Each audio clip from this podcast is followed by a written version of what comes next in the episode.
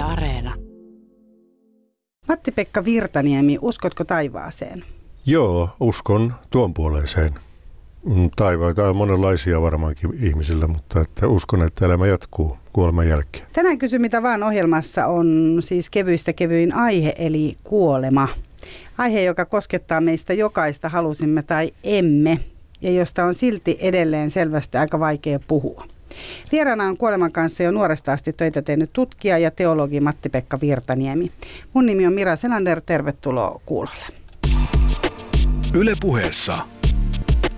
Kysy mitä vaan. No nyt tietysti tässä tulee heti tämä teologitausta, mihin varmaan liittyy toi, tuon puoleisuus, mutta mitä sä itse siis ajattelet? Sä oot tosiaan vähän yli 20 asti tehnyt töitä niin kuin kuoleman kanssa jollain tavalla, voit sitä sitten enemmän selvittää, mutta, mutta mitä, mitä sä ajattelet, sä ajattelet, että elämä jatkuu? Joo, no se, sitten tuleekin se iso kysymysmerkki, että mitä se sitten on, mutta se mun on vaikea ainakin äh, niin kuin sillä tavalla, että siihen mihin puu kaatuu, niin siihen se maatuu. Ja sitä ajattelua on myöskin aika paljon.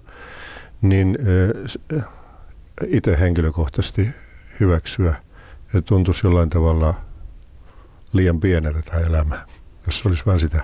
Tuntuisiko se myös siltä, että jos on vaikka joku ihminen, joka tekee hirmutekoja, että se pääsisi sitten jotenkin niin helpolla siitä pois, tai joku, joka on kärsinyt Aa. tosi paljon elämässään, niin mm. sitten ei saisi Joo, sit kokea tulee, mitään sitten, muuta. Niin, joo. Ajatteletko yhtään sitä? Öö, no sillä tavalla mä en tullut sitä ajatelleeksi, pikemminkin mä ajattelin vain niin henkilökohtaisesti, kun sä kysyt mm. multa. Mutta sitten niin kuin laajemmin ottaen, niin sä että mikä tuntuisi oikeudenmukaiselta ja oikealta, että se jonkinlainen tasotus tulisi, joko niin, jotka on paljon kärsineet tai kokeneet hyvin vaikeaksi se elämä, niin saisi joku korvauksen siitä, tai, tai ne, jotka on olleet äh, vähän, tai sanotaan ankeita ihmisiä, niin ne voisi sitten joutua jotenkin tilille siitä. Mm. Joo, no sillä tavalla, no sehän kyllä kuuluu kristilliseen ajatteluun kyllä, että näin juuri olisi. Mutta mä en, mä en tätä oikeudenmukaisuuden näkökulmasta ajatellut ollenkaan. Vaan jotenkin sitä kautta? Ei jotenkin vaan niin kuin omana kohtalona ja, ja sillä tavalla, öm, jotenkin jos mä ajattelen ihmisiä, joita olen haastatellut, niin myöskin he ajattelevat enempikin sitä omana – niin kuin henkilökohtaisesti jatkuuko elämä vai eikö se jatku. Ei, ei niinkään sen, että tuleeko palkkiota vai rangaistusta vai tällaista. Ei oikeastaan kukaan tällä tavalla ajatellut niin, sitä niin. siinä. Miten, miten, mutta kun jos ajatellaan sitä, että elämä jatkuu, jos ajatellaan vielä, että miten itse ajattelet esimerkiksi, tai tosiaan miten nämä ihmiset, ketä sä oot tosiaan tutkinut, oliko se kuusi, se oli kuusi eri ihmistä, ketä, kuusi, niin, joo, tämmöistä vaikea, vaikeita sairautta sairastavia ihmisiä. Ja joo. heidän kanssaan sitten kävit sitä aikaa niin, läpi kyllä. ennen kuolemaa. Ja, ja, ja myöskin kuolema, mitä he ajattelee kuolemasta, kyllä. Niin, niin mitä, mikä niin kuin, mihin, mitä ihmiset uskoo, että mi, millä tavalla se jatkuu? Miten, miten me jatkutaan sitten? Hyttysenä vai, vai jonain sieluna tuolla jonain? Vai? Joo, no se on varmaankin sitten se... Äh, sanat voi vähän tulla puutteellisiksi, että miten se ilmaisee, mutta että jotkuthan, ja aika suosittua varmaan nykyisin on se ajatus sitten, joka liittyy idän uskontoihin, että henki jatkuu ja liittyy tämmöiseen suureen maailman henkeen. Ja, ja sillä tavalla tulee sitten se, se semmoinen niin kuin suuren kokonaisuuden osaksi. Ja kristiuskon mukaan taas se on, ajatellaan, että on ihminen niin kuin luodaan uudelleen, eli tulee ylösnousemus ja tuota on, ei ole mitään sellaista niin kuin jatkuvuutta. Mutta tuo Sanopa nyt meidät jo vähän niin, että, mi, että oikeasti, niin, että mikä se on se muoto oikeastaan. Niin joo, me, okei. Okay, mä ajattelen, että ihmiset varmaan ajattelee myös sitä, että jos on taivas, niin, niin kuin jos ajattelet nyt kristinuskoon mukaan niin. ajatella, että tee hyviä tekoja ja pääset sitten taivaaseen, niin niin kuin mä edes tiedä, miten ihmiset ajattelee, että siellä jatketaan, että jatketaanko sitä sitten siellä Joo. enkeleinä vai... Joo, en, en mäkään osaa sitä, äh, sitä sanoa, enkä usko, että siinä kristiuskon piirissäkään mitään yksilitteistä vastausta, varmaan erilaisia ajattelutapoja siinä, mutta jonkinlainen ää, niin kun, joku identiteetti kuitenkin säilyy, se kai siinä se ajatuksena on. Muutahan se olisi, että ei tarvitsisi puhuakaan että tuon puoleisuudesta. Tai tietysti voisi ajatella, että kaikki ikään kuin johonkin isoon, suureen kokonaisuuteen häviää. Mm. Sä voisi ajatella, että se on sitä nirvana tai jotain vastaavaa iso maailman sielu, jonka hävitään. Mutta että tämä yksilöllinen ää, identiteetti säilyisi, niin mä luulen, että se on se, ää, mikä liittyy tähän ylös, ylösnousemuksen ja, ja ajatuksen tuon puoleisuudesta. Mutta se, kun kysyt sitä, nyt mä muistin, että sä kysyt sitä, että miten nämä ihmiset, joita mä haastattelin, miten he enimmäkseen ajattelee, ne, jotka uskoo, että elämä jatkuu, niin kyllä se niin kuin rakkaiden ihmisten, jo kuolleiden ihmisten jälleen näkeminen, se on se, joka, joka jossa on tuota niin kuin tavallaan sellainen, mikä houkuttelee. Jos ajattelee, että elämä alkaa tulla vaikeaksi ja sairauden takia, niin, niin sellainen, niin se on houkutteleva ajatus että mä voin, vaikka ei hirveästi uskoskaan vaikka niin kristiuskon mukaan, mutta se houkutteleva ajatus, että, että ne rakkaat on tavattavissa tuon puoleisuudessa. Jossain. Jossain, niin, niin, niin. niin. Mä sen verran kuulijoille vielä siis valistan, että tosiaan Matti-Pekka Virtanen, sä oot siis tutkinut, olet tehnyt tätä tutkimusta ja nämä sun ää, haastateltavat tai tutkittavat oli siis, oliko se ASL sai, Joo, kyllä. Oli, sairasti tätä lihasrappeumasairautta, joka on aika kivulias ja tosi haastava sairaus ilmeisesti kaiken No ei siinä ei välttämättä ole mitenkään, kun on kipu ja kiput tulee lähinnä siitä, koska kun liikkuminen vähenee, niin sitten se paikallaan oleminen aiheuttaa sitten sellaisia kipuja, mutta ne on yleensä hoidettavissa, että se ei ole kivulias sairaus itsessään. Ja sen lisäksi sä oot tosiaan ää, jo vähän yli 20 ottanut sairaalapastorina. Joo, Oliko näin? kyllä, joo. Ja tota, ää, täällä tietysti on tosiaan näiden kuulijoiden esittämiä kysymyksiä, niin saat tie, tietyllä tavalla varmaan monella tapaa oikea ihminen sitten vastaamaan, kun sulla on vielä sitten tämä teologinen, eli kun tämä sairaala pastorina oleminen, niin, niin mä esitän siihenkin liittyen heti tällaisen kysymyksen, minkä kuulija on laittanut, mitä tarkoittaa sielunhoito? Siitä on erilaisia käsityksiä, mutta se millä tavalla mä oon oppinut ja niin kuin oman, oman aikakautena, niin se, sen, niin, silloin kun mä lähdin äh, nuorena miehenä. Mä olin 24-vuotias, kun lähdin sairaalavapiksi. Niin mä olin saanut olla sitä ennen niin kuin vuoden tällaisessa, jota sanotaan työnohjauksiksi. Jossa tutkittiin niin semmoisia tilanteita, joissa mä tapasin psyykkisesti sairaata ja fyysisesti sairaata ihmisiä ja, ja yritin auttaa heitä niin kuin teologin roolissa. Ja, mutta siinä samalla opeteltiin sellaista, sellaista psykoterapeuttista keskustelutapaa, jota sitten myöhemmin on sanottu potilaskeskeiseksi tai lähemmäiskeskeiseksi sieluhoidoksi. Iiri Kilpeläisen kirja on tämmöinen tämmöistä teemasta. Ja hän oli yksi mun opettajia. Niin jolloin tuota, mä olin niin innostunut tästä tavasta, että, että keskustelu, niin kuin miten keskustelulla voi auttaa ihmisiä, erilaisissa tilanteissa olevia ihmisiä. Ja, ja tämä opiskelu ennen valmistumista, niin – jota opeteltiin hyvin käytännöllisellä tavalla, niin eh, vei mut sitten sairaalavapiksi. Onko se niin se sielunhoito on keskustelu? Se on silloin, silloin voi sanoa, että se on keskustelua ja ihmisten auttamista monella tavalla. Sieluhoito on tietysti myöskin se, että kun on papin roolissa, niin joku voi halua, haluta ehtoollisen, joku haluaa rukoilla, joku ehkä haluaa, että mä lukisin raamattua tai e, tällaisia perinteisiä asioita. Mutta enimmäkseen ne minun kokemukseni mukaan oli keskusteluja ja, ja esimerkiksi semmoinen kuin rippi on aika, aika, aika harvinainen. Oli niin aikoina, mä olin siis 60-luvun lopulla aloit, aloittelin näitä sairaalapapin hommia ja 70-luvun al, alkupuolella mä olin vain niin viisi vuotta sairaalassa. Mutta se, se, että kaikenlaiset ihmiset, riippumatta siitä, oliko he, pitivätkö itseänsä kristittynä ei, niin kaikilla ihmisillä on kyllä tarve selvitellä jotenkin omaa elämäänsä. Ja ja varsinkin jos on vakavasti sairas, niin se, että, että mitä tämä mun elämä on ollut ja mitä mä oon merkinnyt muille ja mitä muut on merkineet minulle ja onko mua joku rakastanut ja ketä mä oon rakastanut ja miten mä oon tässä onnistunut. Ja, ja tämmöisestä jonkinlaista, niin kuin, jonkinlaista sovintoa kuitenkin elämän, elämän kanssa niin kuin etsitään ja riippumatta siitä, puhutaanko siitä kristillisen termeen tai ei, niin se on kuitenkin aika iso – tai inhimillinen tarve, mä luulisin. Ja oliko se tosiaan niin, niin kuin sanoit, että aika paljon kaikilla se on, että onko se samalla tavalla jollain kyllä. kadunmiehellä, no lapsella ei varmaan tietysti. No kyllä, kyllä, mä olen myöskin lastenosastolla olin ja tuota, en mä tarkoita ihan pieniä, mutta sanotaan semmoisia, jotka nyt sanotaan 12-13-vuotiaita, jotka tuota, joiden kanssa sitten ää, saattoi hyvin, hyvin puhua joten, joten taas oli vaikea puhua ehkä vanhempiensa kanssa tai tai eivät löytäneet jotakin tai jostakin erityisestä teemasta, joka liittyy varmaankin esimerkiksi kristiuskon teemaan, taivaaseen tai tuo, tuommoisiin asioihin, ei henkilökunnankaan kovin helppo ollut tämmöistä puhua. Niin sitten mua kiiretettiin paikalle, että jos mä voisin olla avuksi. Et sillä, sellaisessa tilanteessa mä olin niin lasten kanssa, muuten hämmäntyi yleensä ennen. Hmm. Mä itse asiassa kuuntelin, äh, viime viikolla tuli kulttuurikoktailista, eli Ylessä oli semmoinen edit, Patraakka, joka puhuu pitkään esimerkiksi isoisänsä kuolemasta ja siitä, minkälaisia tunteita se hänessä herätti. Ja 12-vuotias puhui siis todella selkeästi tästä asiasta, just nimenomaan siitä, että, että koki, koki läsnäolo ja helpotti myös se siellä vuoteen äärellä oleminen. Ja, ja siinä myös nousi, ja ylipäätäänkin suomalaisessa yhteiskunnassa nousee mun mielestä esiin se ajatus nimenomaan siitä, että kuolemasta on hirveän vaikea puhua. Että niin kuin lapsilla on paljon kysymyksiä kuolemaan liittyen, nyt jos nyt ei puhuta edes kuolevasta lapsesta, vaan nimenomaan lapsi miettii kuitenkin sitä et, ja pelkää sitä, vaikka kukaan ei olisi edes kuolemassa. Onko sulla sellainen käsitys, että meidän on vaikea puhua? Sanoit, että hoitohenkilökunnankin on ehkä vaikeaa.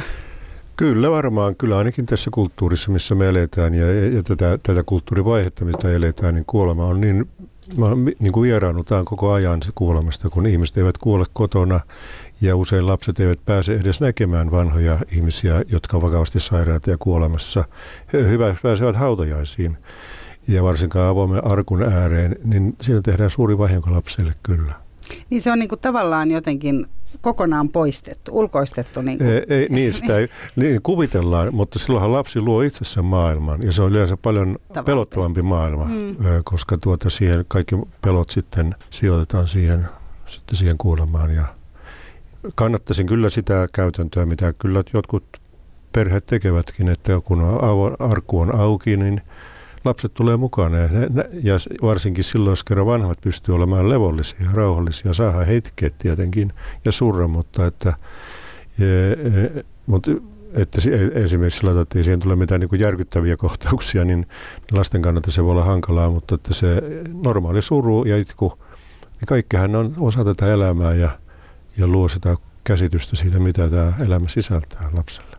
Niin sekin on jotenkin, mä itse olen menettänyt useamman omaisen ja muun muassa omat vanhempani ja, ja tota, ja rak, rakkaat isovanhempani ja näin, niin mä jotenkin ajattelin, että oli kauhean lohdullista tietää myös se, että surulle on tietty aika. Että et usein kestää vuoden esimerkiksi, että sä toivot että vaikka sä nyt koko ajan surisi, mutta, mutta tavallaan, että tulee koko ajan uudestaan ja uudestaan tietyissä eri kohdissa se ihminen niin kuin mieleen. Että tavallaan tuntuu, että silleen itsekin lasten kanssa oli helpottavaa sanoa, että tämmöisiä tunteita tulee ja nyt jos rupeaa itkettämään kesken kaiken vaikka jouluna, niin tämä voi liittyä siihen. Mm. Että se, on, se on musta semmoinen, niin kuin, en tiedä, ootko sitä mieltä, että puhutaanko siitä riittää, onko se semmoinen niin kuin... Niin, sitä en tiedä. Jo, jo, luulisi, että siitä informaatiota on paljon, mutta en tiedä, jos ei itsellä ole sillä hetkellä surua, niin onko sitä niin hirveän kiinnostunut Sitä ei varmaan pysty niin. Niin kuin ottaa. Niin. niin.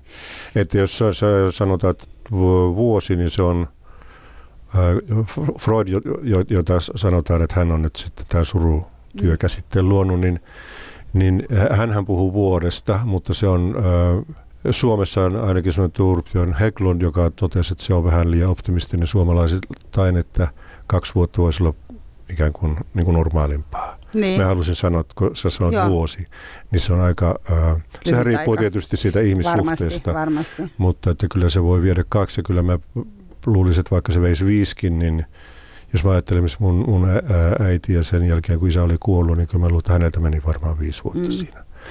Että sillä tavalla se, ähm, ja siinä on vaikea sanoa mikä on niin kuin normaalia ja mikä epänormaalia sillä tavalla, mutta että se vaihtelee, mutta se ei vie joka tapauksessa aikaa. Ja lohdullista, niin kuin sanoit, niin on se, että se on, se on rajallinen.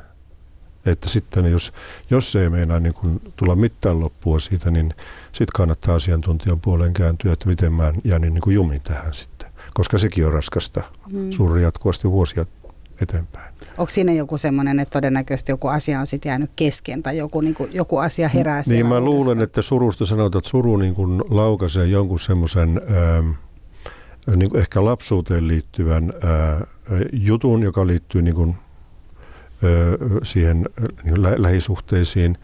Ja, ja se ei välttämättä tule tietoisuuteen, mutta se tulee vaan semmoisena erilaisena oireiluna ja pahana olona sitten. Et se, se, se usein katsotaan, että suru voi laukasta niin kuin tällaisia kapseloituneita tunteita. niin varhais, varhais, varhaisessa niin kuin lapsuudessa olevia tilanteisiin. Ja ne ei välttämättä tule ihan täysin tietoisuuteen, vaan tulee semmoisena erilaisena pahona olona sitten. Kai siinä varmaan tärkein on se, ja itse vielä kanssa viittasin siihen jotenkin, että sen surun hyväksyisi, että sitä ei niin kuin jättäisi pois. Että kun itkettää, niin, niin saisi itkeä. Ja, ja kuten Joo. sanoit, varmaan on niin kuin liitoksissa siihen, että jos ihminen vaikka menettää lapsensa yllättäen tai muuta, niin on varmaan vaikea ajatella, että se menisi kovinkaan Joo. nopeasti ohi. Mutta jos sulla on vaikka 120-vuotias isovanhempi, niin tavallaan se on niin kuin loogisempaa, että se, se on, olet ehkä valmistautunut eri tavalla, että varmaan kaikki semmoinenkin vaikuttaa. Niin ja sitten se, että, että voisi antaa itsellensä luvan surra, niin se on, musta hirveän paljon on yleistynyt se, että käytetään rauhoittavia lääkkeitä. Siis ettei kukaan esimerkiksi hautajassa itke. Kaikilla silmät seisoo päässä, kun on niin paljon rauhoittavia lääkkeitä, e, eikä kukaan itke. Se on aika outo tunnelma. Siis mä katselen niin pappina esimerkiksi, jos mä joudun tällaiseen tehtävään, kun olisi kaikkein luontavinta, jos jossakin pitäisi itkeä, niin jos läheinen ihminen on kuollut, että tässä nyt sitten itkettäisiin ikään kuin se olisi niin kuin kielletty se itkeminen. Ei, se, on, se on outo tämä kulttuurin piirre kyllä. Tällä niin se ehkä liittyyköhän se siihen, että ei niin kuin tavallaan paljasta näin intiimiä asiaa itsestään, että antautuisi jonkun niin voimakkaan tunteen valtaan. En tiedä. Niin, en, en, en mäkään osaa selittää, mikä, mistä tämä lähtee liikkeelle. Onko se tämmöinen hymyilevä, aina hymyilevä ihminen sitten se ihanne? Vai mikä, mm. mistä se tulee? Tämä, minkä takia tähän pyritään – ettei, ettei, ettei kyynelet näy. Miten sä ajattelet vielä, mä haluan palata sinne sairaalavuoteen äärelle vielä, mutta ennen kuin nyt menit hautajaisiin, niin hautajaista on hirveän tärkeä niin kuin riitti, että sitä sanotaan myös, että on hirveän tärkeä, vaikka olisi joku, ei niin, äh, olisi vaikka vähän riidoissakin tai muuta, mutta että olisi niin kuin tärkeä lähteä kokemaan ne hautajaiset. Mitä sä itse siitä ajattelet? Joo, mä oon, on, on samaa mieltä, että se on, se on, se on niitä asioita, joita tuota, jossa voidaan paljon tehdä pelkästään läsnäololla omaisille, koska silloin omaiset tulee ikään kuin läsnä olevien ihmisten niin kuin kannatta, kannattelemaksi. Että nämä ihmiset ovat kannattamassa meitä meidän surussamme. Että pelkkä läsnäolo, vaikka ei osaisi mitään sanokaan, se, useinhan se tähän jo, tästä johtuu sitten se, että, että kun pitäisi ikään kuin osata sanoa, no mitä siihen voi sanoa? Se on vähän kummallinen vaatimuskin itselleen. Että ihmiset kun pelkää tätä, kun ei osaa sanoa, niin että jos on, vaikka sanotaan työkaveri, sehän on menettänyt puolisonsa tai lapsensa tai isän tai äidin, niin monet kertoo sitä, että kun näkee kadulla, niin mennään toiselle puolelle katua, ettei tarvitse kohdata. Ja se, se pelko on juuri se, että kun pelätään, että kun mä en tiedä, mitä mä sanoin, jos me tullaan vastakkain. Eihän se tarvitse mitään sanoa. Mitä siinä pitäisi sitten tehdä? Niin, näin tiedä. Monet pystyy halamaan ja, ja, ja puristaa kättä tai... Ottaa osaa, sanoo niin, vaikka, ja, ja sanoo että ot, otan osaa. Sekin voi tuntua vähän, kyllä mä ainakin rupesin vihaamaan sitä, otan osaa, kun mun isä kuoli, mutta tuota, kun hän oli tunnettu ihminen ja monet sanoivat, että otan osaa, kun sen kuuli, että ei nyt niin hirveä ota, ota osaa, mutta että ne toistaa sitä mantraa tässä nyt. Mutta mä jälkeenpäin olen oppinut sen hyväksymään, se on ihmisten kömpelö yritys sanoa, että haluan olla mukana sun kanssa sun surussa. Että sen surevankaan kannattaisi niin paljon kiinnittää huomiota siihen niin, niihin sanoihin, mitä sanotaan, vaan siihen, mitä ihmiset pyrkii ilmaisemaan sillä sanomisella. Mutta mitä olisit vaikka itse toivonut esimerkiksi sillä hetkellä? Sanoit, että et olisi toivonut tätä otan osaa. Ehkä jonkun muun. Ehkäpä voin, olisi voinut sanoa, että minä muistan sun isän sellaisena sellaisena. Tai että mulle, sun isä oli sillä tavalla mulle tärkeä tai että me ei paljon tunnettu, mutta mä kuulin hänestä sitä tai tätä. Tämä on sanonut jonkun asian, joka liittyy siihen e, ihmiseen, Ihmiseen. jota suree. Niin. Mm. Ei, eikä niinkään ajattele sitä omaa suoritustaan, mitä hän tässä ottaa osaa nyt. Näin, näin. Tämä ihmiset on tässä hyvin erilaisia. Mä oon kyllä kysellyt muiltakin, jotka on menettänyt puolisonsa esimerkiksi, että miltä susta on tuntunut, kun ihmiset sanoo, että ota, otan osaa. Kyllä jotkut sanoo, että heistä se tuntuu hirveän hyvältä. Mm. Että ei, ei nämä varmaan sellaisia asioita, että, että jotain sääntöjä, miten pitäisi toimia. Eli että... Ähm, mikähän se oli, Pascal muistaakseni tämmöinen 1700-luvun ranskalainen filosofi, joka sanoi, että ihmiset kyllä antaa anteeksi pään erehdykset, mutta ei sydämen. Mä luulen, että sen sydämen niin kuin läsnäolon siinä sanomisessa varmaan ihmiset tajuaa siinä ei varmaan edes tarvitse niin. hirveästi sanoa. Sen niin, voi varmaan niin. myös niin kuin tuntea, kun Kyllä, se sydän on joo. sillä tavalla, että osallistuu siihen. Mikä sä luulet, että täällä itse asiassa kuulijakin on kysynyt siitä, että miksi tämä on niin suuri tabu, tämä kuolema? Miksi, miksi niin kuin, tavallaan kun se koskettaa meitä kaikkia, miksi miksi me haluamme välttää niitä ihmisiä, jotka, jotka on sairaata, jotka on kuolemassa, me ei mielellään kohdattaisi heitä tai, tai me ei haluttaisi puhua tästä. Kyllä mäkin, kun mä esimerkiksi kerroin täällä, että mulla on tulossa tutkija, joka on kuoleman tänään keskustelemme kuolemasta, niin ei täällä nyt niinku tullut ihmisiä heti mun ympärille esittelemään tässä innoissa. Että kyllä niinku, kuolema on pelottava asia myös. Niin, kyllä, joo, kyllä mä oon, ja varmaan, e, e, ja varmaan pysykin pelottavana, mutta se, että tämä on nyt vähän niin kuin hatusta temmattu tämä hypoteesi, Eli että mä kuvittelisin, että tämä, tämä aika, missä me eletään, tämä pyrkii hallintaan. Että asiat hallitaan ja, ja niin kuin nyt ihminen valtaa tätä luontoa esimerkiksi ja, ja hallitsee monenlaisia asioita, niin kuolema on sellaista, jota ei voi hallita. Että se tämä tekee ihmisen niin avuttomaksi tämän kuoleman, kun sitä ei voi mitenkään hallita. Ja niin sillä, sillä tavalla mä ajattelin, että se voisi olla yksi juone siinä, minkä takia se tuntuu niin hankalalta – sitten on varmaan tämä, ei saa ilmaista omaa niin kuin heikkouttaan. Että jos heikkoudeksi, heikkoudeksi ymmärretään se, että, että mä itkettää ja mä en pystykään niin taas niin kuin hallitsemaan mm. tunteita tai itseäni, niin voi, voi siihen liittyä. Mutta myöskin mä luulen, että ihan se tuntemattomuus se on niin outo ilmiö, koska me emme näe sitä, koska sehän piilotetaan sairaaloihin. Mm. Ihmiset eivät kuole kotona, niin kuin ennen, siis mun lapsuudessa enimmäkseen kuoltiin maaseudulla, mutta tuota, se on, mä luulen, että se, se ehkä kuitenkin pitäisi sitten hypoteestikin, se on niin outo ilmiö. Se on ikään kuin ei tähän elämään kuuluva ilmiö. Ja, ja tuota, kuitenkin tietysti voisi sanoa, että se on olennaisesti elämään kuuluva ilmiö, koska se on se elämän päätös ei, ei, miksi se olisi ikään kuin ei-elämää, outo ajatus. Mm. Mutta näin, näin ajatellaan, että ikään pannaan niin kuin vastakohdaksi elämä ja kuolema, kun voisi ajatella, että se kuolema on osa sitä. Niin kuin syntymäkin, niin se on sitten osa elämää, mm. Ja varmaan myös voisi ajatella sitä, että elää tietyllä tavalla jotta vaikuttaisi ehkä positiivisesti siihen kuolin hetkeen jollain tavalla. Että kun puhut tästä, että ihminen pyrkii ehkä kontrolloimaan sitä niin, tai hallitsemaan sitä elämäänsä, niin tietysti ihminen varmaan pyrkii hallitsemaan myös sillä tavalla, että eläisi vaikka mahdollisimman terveellisesti välttääkseen sen kuoleman. Mutta mitkä on ne asiat, mikä kanssa ne ihmiset, kun kerroit, että olet siellä kuolinvuoteella, ihmiset käy läpi niitä asioita, mitä on tehnyt ja käy, tekee semmoista niin kuin tilinpäätöstä, niin mitkä on ollut ne asiat, mitkä, mihin olet törmännyt eniten, että ihmiset vaikka katuu, mitä he tekevät elämässään tai että on jättänyt tekemättä? Kyllä varmaan se, että mitä mä oon saanut aikaiseksi on yksi.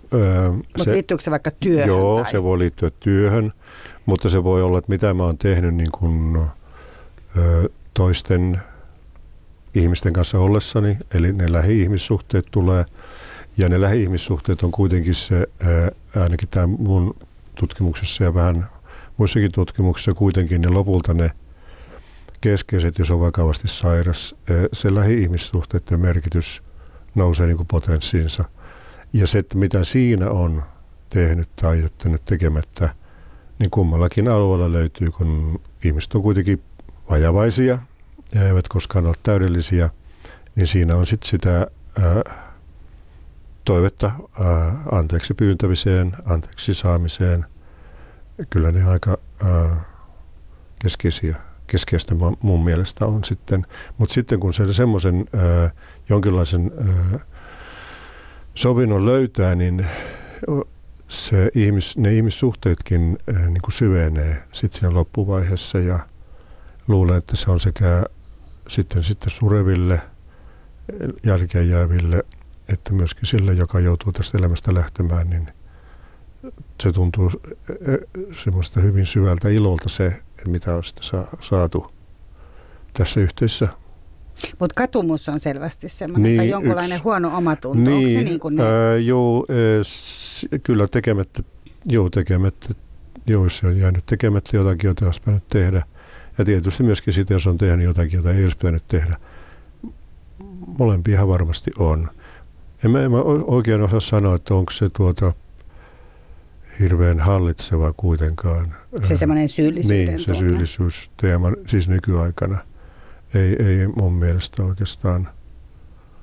Sitten on sen, senkin tyyppistä kyllä sitten syyllisyyttä, jota sanotaan eksistentiaaliseksi syyllisyydeksi, että niin kuin itsensä edessä, että mä teen vääriä valintoja. Itseäni ja, niin, niin, että mä teen vääriä valintoja, mä olisin valita toisin, miksi mä en, en tehnyt sitä tai tätä, niin, niin sen tyyppistä on kyllä, kyllä tullut esille tässä. Ei, ei haast- kun mulla on siis haastattelututkimus, ja ei haastattelututkimuksissa on aika vaikea oikeastaan tämmöisen niin tekemisen pohjalta tulevan syyllisyyden teeman tuota, selvittely. Se on vähän muissakin tutkimuksissa tullut ilmi, että vaikka jos kysytään jotakin, että onko semmoista kun syyllisyyden tunnetta jostakin asiasta, niin ei ihmiset se yleensä sano mm-hmm. mitään. Että mä en, en tiedä, mihinkä se liittyy – sekin, jos puhutaan eksistentiaalista syyllisyydestä, niin sekin on semmoinen, josta ei suoranaisesti puhuta, mutta se voidaan päätellä esimerkiksi semmoisessa tilanteessa, mitä mäkin ehkä kun tulkitsin yhden haastateltavan kohdalla, että hänen, vaikka hän oli erittäin huonossa kunnossa jo muutama viikko tai kuukautta ennen kuolemansa, niin hän ihmetteli sitä, että hän ei haluaisi millään kuolla. Mm. Että hänellä on niin valtava tämä elämisen halu, No hänellä oli kyllä hyvin ymmärrettävä sillä tavalla, että hän on löytänyt hyvän ihmissuhteen aika äskettäin sairautensa aikana, siis viimeisten vuosien aikana. Ja hän olisi halunnut jatkaa sitä, koska sellaista hänellä ei ollut aikaisemmin elämässään. Ja äh, sillä tavalla, mutta siinä, siihen varmaan myöskin liittyy se, että, että teki nuoruudessaan semmoisia valintoja ja nyt kun oli löytänyt sairautensa aikana niin uusia valintoja, jotka liittyy ystäviin ja sillä tavalla, niin olisi halunnut jatkaa niitä mm että jos millään halunnut luopua nyt tästä hyvästä, mikä, minkä tämä sairaus ikään kuin lahjoitti hänelle. Ja, mutta että se, että se, se ei välttämättä ole niin kuin syyllisyyden tunnetta, se eksistentiaalinen syyllisyys, että se voi olla ju, just tämmöistä, että kaduttaa. Niin, se ei ole niin kuin kaduttamistakaan, vaan haluaa jotakin, joka on niin kuin mahdotonta oikeastaan. Kun se elämä kerran loppuu, niin ei vaan ikään, ikään kuin voi luovuttaa, koska haluaisi niin loppuun saakka, että on semmoinen ristiriitainen olo, että olo vaan huonona ja tajuaa, että mä en pitkään elää, ja sitten mun sisällä kasvaa sen suuri nälkä tähän elämään. Ja se, se on aika vaikea yhtälö sitten. No miten kun ää, oli näitä, nimenomaan kun sanoit vielä, että oli näitä niin kuin lapsipotilaita myös, kenen sairaalavuoteen äärellä oot, niin miten niin kuin heidän kohdallaan esimerkiksi, jos, jos ja sanotaan, että ylipäätään nyt meni jo liian pitkälle, että oikeastaan vielä tähän elämänhaluun, että oliko se elämänhalu sellainen sit, mikä oli tosiaan monilla potilailla semmoinen, ei, ei, ei tämä, puhuin, puhuin vain tämmöistä erikoista tilanteesta. Niin, niin. Joo. Ja, oikeastaan sillä tavalla, että koska se syyllisyysteema ei suoranaisesti semmoinen syyllisyys, että mä oon tehnyt jotain väärin tai jättänyt tekemättä, niin siitä ei helposti ruveta puhumaan haastattelijalle. Ja, mutta tässä tämä oli Tämä eksistentiaalinen mm. syyllisyys, jonka mä esitetään tulkinnan, ei sekään ole mikään yleinen, mutta se, semmoistakin on. Mutta sitten kirjallisuudessa tiedän, että se on aika tavallista tämmöisessä eksistentiaalisessa psykoterapia, niin kuin ne, jotka kirjoittaa tällaisella, tällaisia kirjoja, niin puhuvat kyllä tästä. Mutta sitten ää, niin, haluaisitko Et oliko ihmisillä ylipäätään, nyt jos mä viittasin näihin niin kuin lapsiin, ja, mutta Joo. myös näihin niin kuin vanhempiin ihmisiin, että onko se halu niin kuin lähteä pois vai jäädä niin kuin keskimääräisesti? Pystyykö sellaista sanoa vai onko se aina vaan niin kuin tapauskohtainen? No sanotaan sitten, kun mulla oli tämä ALS-sairautta sairastavien ihmisten haastatteluaineisto, niin siinä, siinä oli kuusi vaan näitä kolme kertaa viimeisen vuoden aikana haastateltuja ihmisiä niin yksi oli sellainen, joka oli, oli valmis ja toivokin kuolemaa. Että hänen, se elämä tuli niin raskaaksi. Mutta tuota, hän oli itse siis hengitys tuota koneessa ja oli sillä tavalla vähän kuin sänkyyn sidottu ja kommunikaatio oli vaikea, koska kommunikaattorilla hän pystyi puhumaan toisten kanssa, mutta kaksi sormea vaan toimi enää. Niin sillä tavalla se pelkästään keskustelu tällaisten oli, oli hankalaa. Ja, jos, ja sitä alkoi olla se hengitys, niin limaa tuli paljon eikä ollut enää voimaa yskiä ja niin se tulee sillä tavalla, elämä tulee jo raskaaksi. Mm.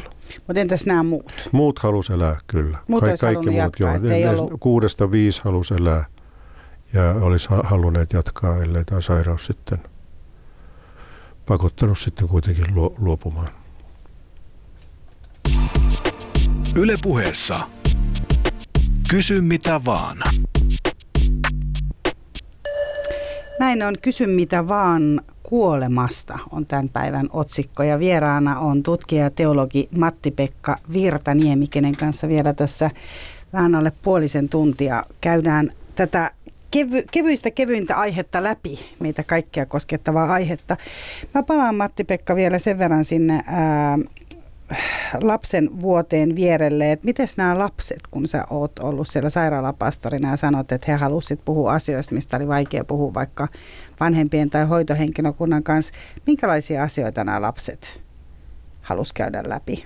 Mitä asioita he ei, Niin, ei se tuota, ö, ö, niin papin roolissa kun ö, oli, niin ei, ei, se, ei se lapsen, se yhteys, yhteys lapsia ole kovin helppo. Kyllä se varmaan ö, niin kuin, jos ei vanhemmilla ole sitten hyvää niin kuin yhteyttä lapsiin, niin kyllä mä luulen, että hoitohenkilökunnalle kuitenkin on se läheisempi yhteys helpommin. Voi olla, että jos on, on, on, on naispastori, niin voi saada helpommin sen kontaktin, mutta ainakin minä nuorena miehenä en hirveän hyvin voi, voi sanoa, että mä olisin niin kuin onnistunut. Mutta tuota, kyllä niin kuin nuorten poikien kanssa, mutta ei niin kuin tyttöjen, jotka, niin, jotka on tuossa sanotaan 10 13 tässä. Ne on teiniään niin, niin, jotka on teiniään kynnyksellä, niin. E, mutta tuota, e, sielläkin on kyllä sillä tavalla häm, hämmästyttävin, hämmästyttävin tarina, mikä mulle tulee mieleen, niin oli sellainen tyttö, jota kävin tapaamassa. Hänellä oli e, syöpä, joka oli lähtenyt, lähtenyt leviämään sillä tavalla, että oli keuhkoissa.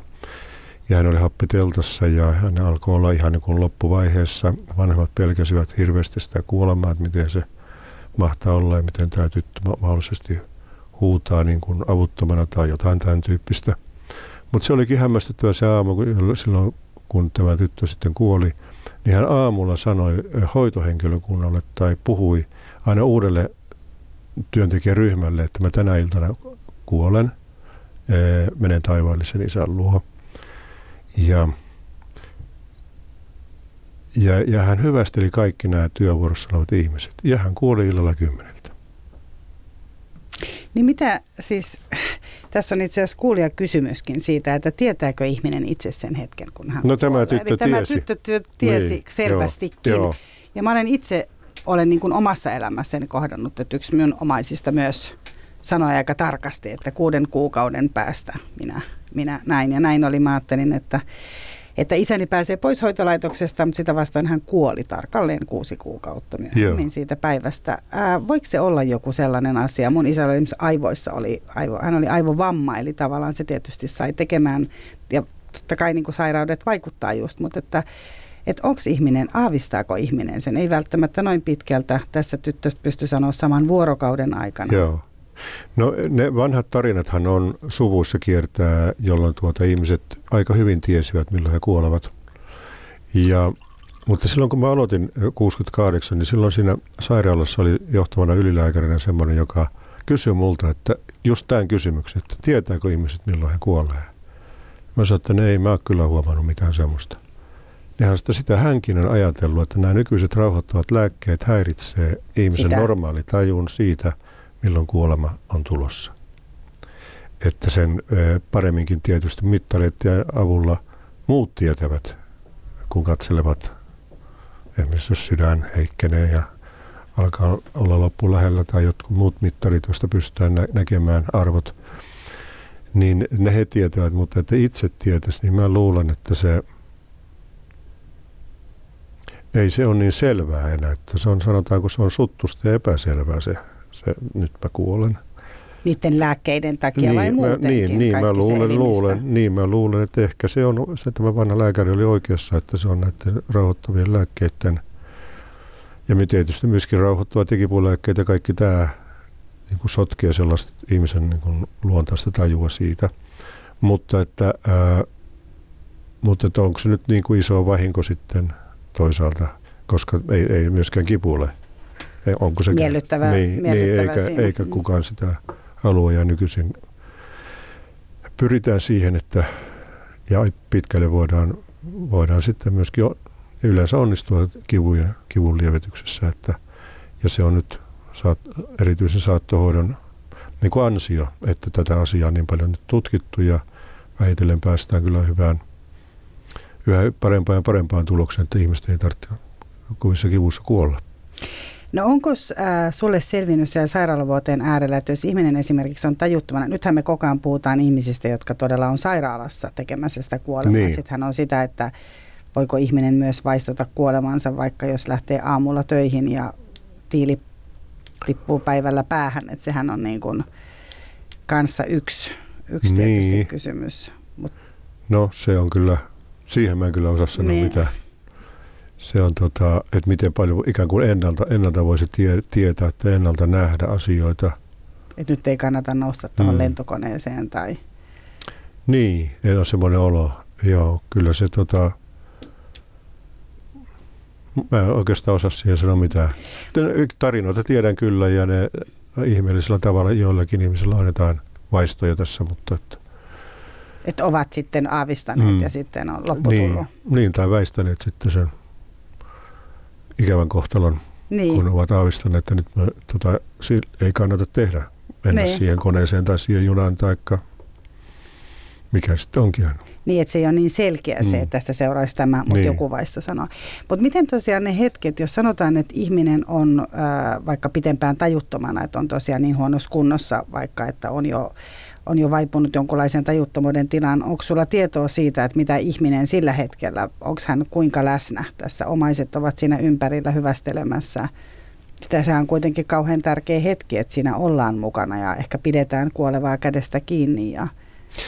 Niin, se on kyllä sellainen, eh, ilmeisesti eh, ainakin sanotaan, että, että kuulo on sellainen, joka niin kuin menee suoraan aivoihin, että, että, ja siltä pohjalta mä, silloin kun mä oon ollut sillä tavalla hyvin väsyneiden – potilaiden niin kuin vuotteiden äärellä, jossa on ollut omaiset mukana. Ja siinä on ehkä, ähm, äh, ehkä laulettu jotakin, joka on ollut tuttua äh, tälle, äh, tälle tuota, äh, sairaalle ihmiselle. Ja siinä on kerrottu, ketä tässä on, koska on vaikea päätellä sitä.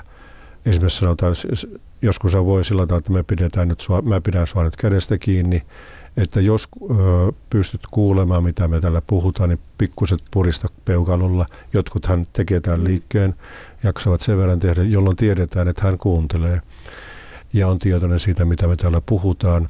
Mutta se, mitä, mitä yritin sanoa aina tuota niille ihmisille, jotka olivat siinä ympärillä, että älkää puhuko hänestä, ei varsinkaan sitä, että mit, mennessä muodossa niin ruvetaan puhumaan jo helposti, vaan puhukaa hänelle – koska hän on tässä läsnä ja hän, hänellä hän todennäköisesti kuulee kaiken sen, mitä me sanotaan. Ja, ja tämmöiset tutut laulut on kyllä ihmeellisellä tavalla, josta nähdään, että tulee kyynelet silmään tälle, tälle tuota potilaalle, josta niin kuin pystytään päättelemään, että hän, hän kyllä kuulee ja että ne kor, korvat on kyllä suoraan yhteydessä aivoihin ja, ja sillä tavalla, vaikka hän ei pystykään muuten ilmaisemaan sitä ja, ja kummallisella tavalla ihmiset kyllä muistaa tajuttomuudenkin aikana, niin sanotun tajuttomuuden aikana, mitä se tajuttomuus kylläkin on. Muistan yhden tuota naisen, joka tuota oli kolmisen kuukautta tajuttomana. Ja, ja kun hän sitä toipui, niin hän sanoi mulle, että ei oikeastaan muista muuta kuin yhden lause, jonka hänen hoitava lääkärinsä sanoi, että ihmetteli kollegalle, että minkälaisia potilaita hän joutuu hoitamaan täällä. Ai, että oli tämä niin, lääkäri oli sanonut, niin. minkälaisia potilaita hän joutuu hoitamaan.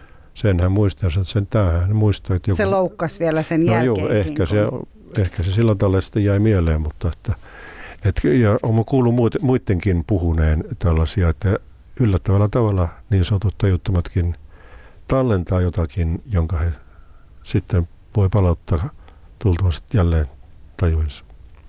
Mutta selvästi kuulostaa siltä, että vaikka omainen olisi juttomanakin pitkän aikaa ja jos siinä on vuoteen vierellä, niin tavallaan ne omat asiat kannattaisi kertoa ne asiat, Kyllä. mitä on kerrottavana, vaikka toinen ei pystyisikään reagoimaan. Kyllä. Niin se on niin kuin selvästi niin kuin totta, että Kyllä, kaikki varmaan menee sinne. Se on, sitä, se on epävarmaa, että kuinka paljon hän pystyy tietoisesti käsittelemään sitä, mutta kaikki varmaan menee korvasta kyllä sisään ei mikään mikä menee korvasta sisään aivoihin ja sitten sitä hävi häviä.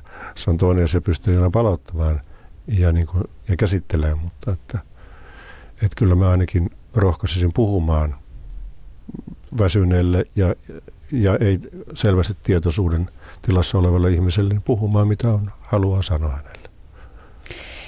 Tota, sitten on tutkimusten, tämä on siis kuulijakysymys, tutkimusten mukaan ihmisen aivotoiminta jatkuu muutaman sekunnin vielä senkin jälkeen, kun sydän on pysähtynyt, eli ihminen ikään kuin ymmärtää kuolleensa. Mitä kuvittelet ihmisen ajattelevan noiden hetkien aikana? Eli ymmärtäväinen ilmeisesti sen, että on kuollut. Joo, se onkin sellainen iso kysymys. Silloin mä olin 75-76 tuolla ähm, Yhdysvalloissa ja, ja tämä Kübler-Ross, joka silloin oli äh, kirjoittanut sitä äh, tämmöisen kirjan kuolevien äh, niin hoidosta, niin hän puhui sitten, tai hänestä oli tehty juttuja paljonkin siitä, että, että ei tarvitse enää uskoa siis kuoleman jälkeiseen elämään, vaan me tiedämme sen. Ja se perustui nyt juuri tähän, äh, tähän tuota, että sydänpysähdyksen, että ihmiset on sydän pysähtynyt, mutta he toipuu. Se voi olla enemmän tai vähemmän pysähdyksissä. Niin onko tämä kuolema, että sydän on ollut pysähdyksissä jonkun aikaa. Se varmaan sen muutaman pari-kolme minuuttia pystyy olemaan ennen kuin aivot tuhoutuu, mutta sitten jos on kylmä vesi ja on näitä puolikin tuntia olleet kylmässä vedessä ja ne on ihmiset kuitenkin niin sanotusti hukkuneet ja ne on toipuneet, että sillä tavalla... Niin, että onko ihminen niin, et, käynyt kuolemassa, niin, et, onko kuolema juu, ollut? Mikä, mikä, on se, mikä on se kuoleman määritelmä, että kyllä se tota, että sellaiset, jossa aivotoiminta on lakannut, niin sit mä en tiedä, onko yhtään sellaisia, jotka on siitä sitten toipuneet, että, että niitä, niitä sydänpysähdyksiä ja, ja ne on hyvin samantapaisia kyllä ne kertomukset niille ihmisille, joilla on tällainen kokemus ollut, mit, mitä he niin kuin on kokeneet sinä aikana. No mitä he on kokeneet? No yksi hyvin tavallista on se, että he vaeltelee tällaisessa, ähm, tällaisessa tuo maailmassa, jossa on valoja ja, ja jossakin on, on vesien ympäröimä ja, ja kanava ja e, käytävä. E, ja, ja lopulta he löytävät valon, jo, jo, jossa on hyvä olla. Ja sitten kun he toipuu jälleen niin sanotusti elämään, niin on pahollaan siitä, että he, he olivat hyvin onnellisia siellä, missä he olivat. Eli tämä on aika tavallinen semmoinen yleis, yleistarina. Ja, ähm, mutta mit, mitä se sitten... Tähän aika tämmöinen niin toiveikas tarina. Kyllä, kyllä. Niin. Joo, mä en ole lukenut paljon niitä kirjoja. Mä vaan, siis kun itse paremminkin voin sanoa, että mä oon näitä tarinoita kuullut. Mm. Että tota, mutta olen sen verran lukenut, että näitä näköjään ympäri maailmaa kerrotaan samantapaisia kertomuksia. On olemassa yksi psykologinen suuntaus, joka tuota, on sitä mieltä, että ei tässä ole kysymys muusta kuin syntymäkokemuksen toisennosta. Mm-hmm. Kun ihminen menee kohdun läpi, niin hän sen, se on niin kuin se vaikea se on kohta. Se, niin, se on se kohta, kun hän tulee tähän ankaraan maailmaan, niin hän tulee sitä ihanasta sitten tämmöisen synnytyskanavan kautta, niin se on sitten se, mutta se on nyt toinen asia, onko se oikea tulkinta, että ne on niin kuin aivoihin jääneitä kuvia, jotka tuota aktivoituu, en tiedä pitääkö paikkaansa, mutta on se, ää, koska niitä nimittäin on tutkittu myöskin Tiibetin, Tiibetin munkkeja transitilassa, ne, niillä on vähän samantapaisia kokemuksia. Eli että tuota, sitten on vaan, että mistä, mistä nämä kaikki on kysymys. Niin, onko niin, vaan aivojen niin, jotain Niin, niitä? että aivoissa olevaa aineisto, joka tota, ää, kertautuu, eikä siinä kysymys siitä, että onko kuollut vai elävä, että aivot tuottaa, koska aivot elää, niin aivot tuottaa aineistoa.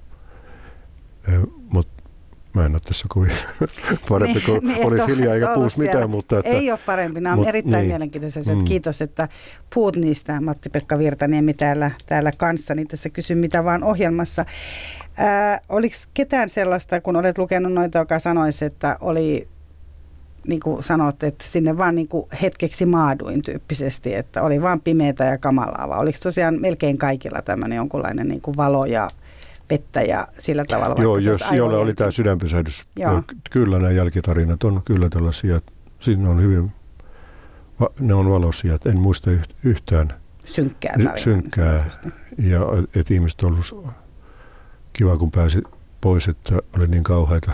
Mm ei, et pääsit jälleen elämään, että se ei, ei paremminkin, se oli, joo näin, näin voisi sanoa. Joudutko, joudutko muuten itse lohduttamaan niin tämmöisellä asialla niitä kuolevia ihmisiä jollain tavalla? Kävittekö niin tällaista keskustelua siinä? Onko se kuolema sellainen, että ihmiset pelkää sitä siinä? No kuoleman hetkeä, kyllä jotkut pelkää, eli, eli oli, tietysti silloin olisi hyvä, että, että olisi joku ihminen, joka rakastaa, joka voisi olla vierellä, tai joku, joka välittää, ettei tarvitsisi kuolla yksin. Sehän on tietysti aika ihanteellista ja varmaan siihen pyritäänkin aina silloin, kun se on mahdollista. Ö, mutta tuota, nämä ihmiset, ja mä oon nyt se haastatteluaineisto, joka mulla on ollut käytettävissä, niin, niin eh, osa, osalla oli, sanotaan, että puolella oli pelkoa, eh, siis kuoleman hetkestä, mutta kaikilta oli paremminkin nyt, sitten kun he sairastaneet pitkään, niin he eivät pelänneet kuoleman hetkeä, vaan aika vähän ennen sitä, koska silloin oli se pelko, että tuota, kun hengitys on vaikeaa, niin kuin äh, ALS-taudissa on, kun lima erittyy eikä lihakset enää ole kovin voimakkaita, että pystyisi yskimäänkään kunnolla ja enää ei sitten se ikään kuin se limaan imeminenkään kovin hyvin onnistu. Niin, se on niin kuin. Niin, se on, tuntuu tukehtu ja, ja ihmiset niin kuin ajattelee, että se on vielä kauheampaa sitten kun kuolee. Mutta todellisuudessa tutkimusten mukaan niin yli 90 prosenttia alsiin kuolevista ihmistä kuolee nukahtaen. Että sellaiseen, puhutaan tämmöistä kuin hiilidioksidinarkoosista, siitä, että kun happe on liian vähän saatavana, niin aivot menee tällaiseen niin kuin unitilaan. Ja sillä tavalla se on oikeastaan niin kuin hyvä Helpotus kuulema, helppo kuulema. Sit, niin. Siinä mielessä. Kuulija kysyy täällä, että uskotko kummituksi? Uskotko siihen, että henget, henget jää tonne muistuttelemaan itsestään? No, en, en kyllä usko. Hmm. Mutta jos sattuu tulemaan joku päivän vastaan, niin sitten... Otat ilolla, otatko ilolla vai en, no, en tiedä millä tavalla otan vastaan, mutta että sitten täytyy ottaa vielä harkitsemaan tätä ajatusta, mutta mä en osaa kuvitella sitä, että mitä, mitä se voisi olla. Niin, mutta et, et usko, että ihmisillä jää jotain niin kuin selvittämättömiä asioita tai että jotenkin se sielu olisi. Ihmisten sanoo kuitenkin, että sanotaan, että vaikka ennen hautajaisia on vielä pari viikkoa, voisi olla niin kuin jotenkin tämä kuollut ihminen läsnä ennen kuin hän lähtee sitten eteenpäin. Uskotko mihinkään sellaiseen, jos ei mennä nyt ihan tämmöiseen niin kuin kummitus, Joo. joka kuulostaa ehkä sellaista vähän Joo. Halloween-maiselta. Okei, okay, niin. No sillä tavalla, tota, äh, siitä mä oon kyllä vakuuttunut, että ihmiset, tarkoitan surevat, niin äh, kokee voimakkaasti äh, vainajan niin läsnäolon ja ja sanotaan esimerkiksi, mulla on oma henkilökohtainen kokemus siitä, että mä tiesin tarkalleen, milloin mun isä kuoli, mutta sairaalassa tiedettiin 20 minuutin tarkkuudella. Eli sillä, se oli se väli, jolloin hoitaja kävi ja sitten toisen kerran kävi, mutta mä tiesin tarkalleen, milloin hän kuoli. Eli olitko siellä läsnä? Ei, jotenkin? mä olin 200 kilometrin päässä. Menin hissillä ylös ja mulla on se voimakas tunne, että nyt mun isä kuoli, vaikka hänen piti lähteä juuri sairaalasta pois ja terveenä. Hmm. Niin sitten yhtäkkiä kuolikin. Eli, eli mikä on tämä informaatio, mikä tämä viestin tuoja oli sitten mulle.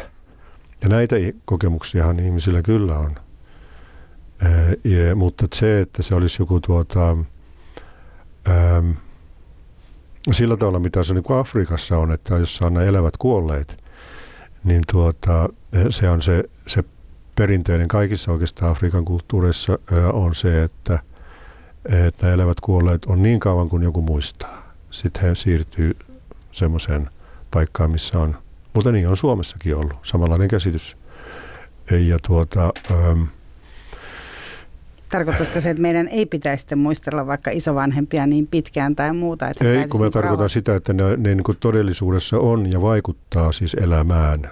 Ja että jos olet huonossa väleissä ollut, niin tämä henki jollakin tavalla sitten ikään kuin kostaa tai, tai ää, mitä, mitä se aiheuttaakin, mutta että, et, ää, kun mä itse nyt olin opettamassa Tansaniassa yhden, kaksi syksyä, niin, ja siellä oli kuitenkin yliopisto-opiskelijoita, joita mä ohjasin, niin, niin kyllä heillä oli ihan selvää se, että, että, että vainajahenget on läsnä olevia ja ne vaikuttaa ja että niin pitää suhtautua vakavasti. Eli onko se niin, että on niinku niitä selvittämättömiä asioita vielä Juu, juu, onko niin, se niinku, että niin. niitä pitää niin kuin En, käydä? minä, mä en ajatellut sitä selvittämättöminä asioita. Yhtä hyvinhän ne voi olla myöskin, jos, jos silloin ajatellaan, että näitä henkiä on, niin myös, onhan ne myöskin niitä, jotka varjelee ja jotka tuota on ikään kuin estämässä, että sulla mitään pahaa tapahtuisi. Voi, niin, sen sanotaan, niin, että joo. suojaa vaikka sun Joo. isovanhemmat tai Joo. muut suojaa. Sehän on kauhean lohdullinen ajatus Niin. kuitenkin, että Mutta se, mä en osaa sillä tavalla ajatella, mutta että se, en nyt ihmettele, vaikka ihmiset tällä tavalla ajattelisikin ja, ja varmaan myöskin pelottu ottaa myöskin näitä kuvitelman siitä, että nyt se vielä kostaa kuoleman jälkeenkin mulle, jos on kerran selvittämättömiä asioita ollut. ne, nehän voi olla vaan, että ne on vaan ihmisen mielessä olevia sitten. Että se, no en osaa sijoittaa kantaa, koska, ei, koska me ei osaa sillä tavalla ajatella.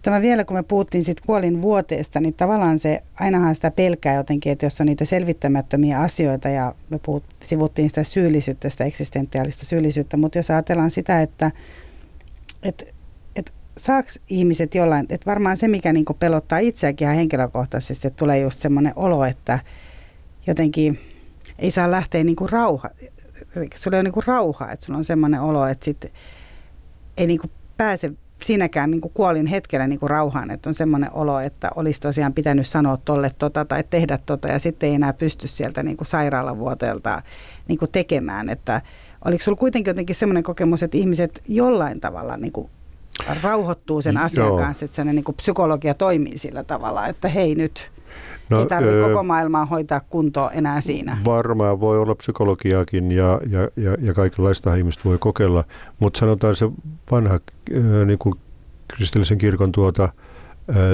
tämä käytäntö sitä ripistä, että papille voi puhua ja pa- pappi on niin kuin, ö, absoluuttisesti vaitiolovelvollinen. Taitaa olla vain ainoastaan maanpetositus, jossa se voi Puhua, ilmaista. si- niin, niin. Mutta kaikessa muussa hän on ehdottoman vaitiolovelvollinen. Niin kyllä, kyllä, kyllä, tuota, kyllä se, mä oon nähnyt myöskin tämän ripin niin kuin merkittävän vaikutuksen. Näkee sen su- suuren huojennuksen ja helpotuksen, kun ihminen saa puhua. Ainahan se ei välttämättä ole tämmöinen rippi niin kuin tämmöisenä rituaalina tai rippimuotona, vaan se on semmoisena, että puhuin papille ja, ja pappi sitten sanoi jollakin yksinkertaisella tavalla, että kaikki nämä, josta oot puhunut, on sinulle anteeksi annettu. Että ikään kuin Jumalan ikään kuin äänellä sanoo sen. Niin se on tuota, niitä on varmaan monenlaisia muotoja, eikä se ripin tarvi ollakaan mikään niin kuin rituaalinen, ei, ei myöskään ainakaan luterilaisen ö, kirkon mukaan, eikä tämän Lutherin, joka nyt, jonka juhlia tässä nyt on vietetty, niin tämä vuosi, niin tuota 500 vuotta Lutheria, niin, niin hänenkin käsityksen mukaan niin se on, siinä on vaan, että on tunnustus ja anteeksi antamuksen sanat, eikä mitään muuta, niillä ei ole mitään muotomäärityksiä.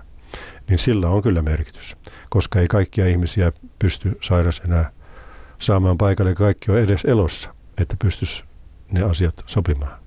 Ja ne voi nousta tosi Niin. kaukaakin varmaan Niin, ne ne- asiat, jotka Joo.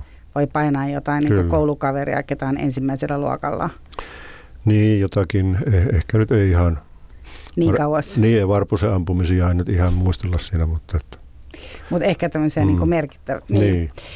Tota, miten sun mielestä, Matti-Pekka Virtaniemi, ihmisen kannattaisi elää, jotta se kuolema olisi mahdollisimman rauhaisa? Joo. Et se, se, mitä on niin kuin itselleen nähnyt tärkeäksi, että mitä on pitäisi niin kuin tässä elämässä saada aikaan, niin kannattaa tehdä mieluummin aikaisemmin kuin myöhemmin. Voi olla, että se elämä toista päästä sitten loppuukin kesken. Eli ettei tarvitse katua sitä, että jäi tekemättä sitä, mitä mä olin aina kuvitellut, että mä joskus aloitan. Ja toinen on sitten se, että jos tuota, ää, et, et niitä lähi-ihmisiä, joita sulla siinä on, niin yrität sanoa sen, mitä, mikä on tärkeää sanoa nyt, eikä sitten kun se on ehkä liian myöhäistä. Mm. Että tota, se, että mitä to, joku toinen lähi-ihminen mulle merkitsee, ja, ja tietysti on hyvä kuulla, jos mäkin olen jotakin merkinnyt hänelle, Ja äh, mä luulen, että se li, li, liittyy oikeastaan näissä, mitä, mitä mä oon siis saanut aikaiseksi, äh, mitä mä merkitsen toisille, mitä äh, toiset on merkinneet mulle, onko toisin sanoen kuka mua on rakastanut, ketä mä oon rakastanut ja millä tavalla se on tapahtunut. Ja näiden jakaminen, mä luulen, on ydinasioita. Öö, että niitä kannattaa viljellä muulloinkin kuin kuulivuotella. Onko tämä kuoleman tutkiminen tehnyt susta jotenkin niin kuin rohkeamman ihmisen itse tai jotenkin saanut tuntemaan enemmän? No mä en itse asiassa vaan ennusta niistä kuolemaa itsessään, kun tutkinut. Mä oon tutkinut ihmisiä, ihmisten elämää ennen, ennen. sitä, kun ihmiset tietävät pian kuolemansa, niin kuin lähinnä sitä, sellaisia, että mitä silloin, minkälaisia ajatuksia silloin ollaan. Ja tuota, en, en mä tiedä, onko mä tullut, tullut rohkeammaksi. En mä tule ihan noin ajatelleeksi. Ei nämä asiat kuitenkaan ole mulle pelottavia, jos, jos se on sitten rohkeuden merkki. Että silleen voisi sanoa. Mm. Et ei tarvi itse pelätä sitä. Niin. No kuolemaa. varmaan pelkään sitten, kun, sit kun se tulee ajankohtaiseksi, mutta en mä osaa sanoa, että voiko sitä sillä tavalla niin oppia että tämä ei ole varmaan mikään tämmöinen opeteltava asia. Jokainen tietää vasta sitten, kun se hetki tulee. Ja ne ajat tulee, että onko tämä, mitä tämä on mulle. Jokainen sille on varmaan erilainen se, ne viimeiset ajat, mitä eletään. Tässä oli Kysy mitä vaan. Tällä kertaa aiheena oli kuolema. Mira Selander sanoo lämpimästi kiitos ja Matti-Pekka Virtaniemi lämpimästi kiitos myös sulle. Ylepuheessa Kysy mitä vaan.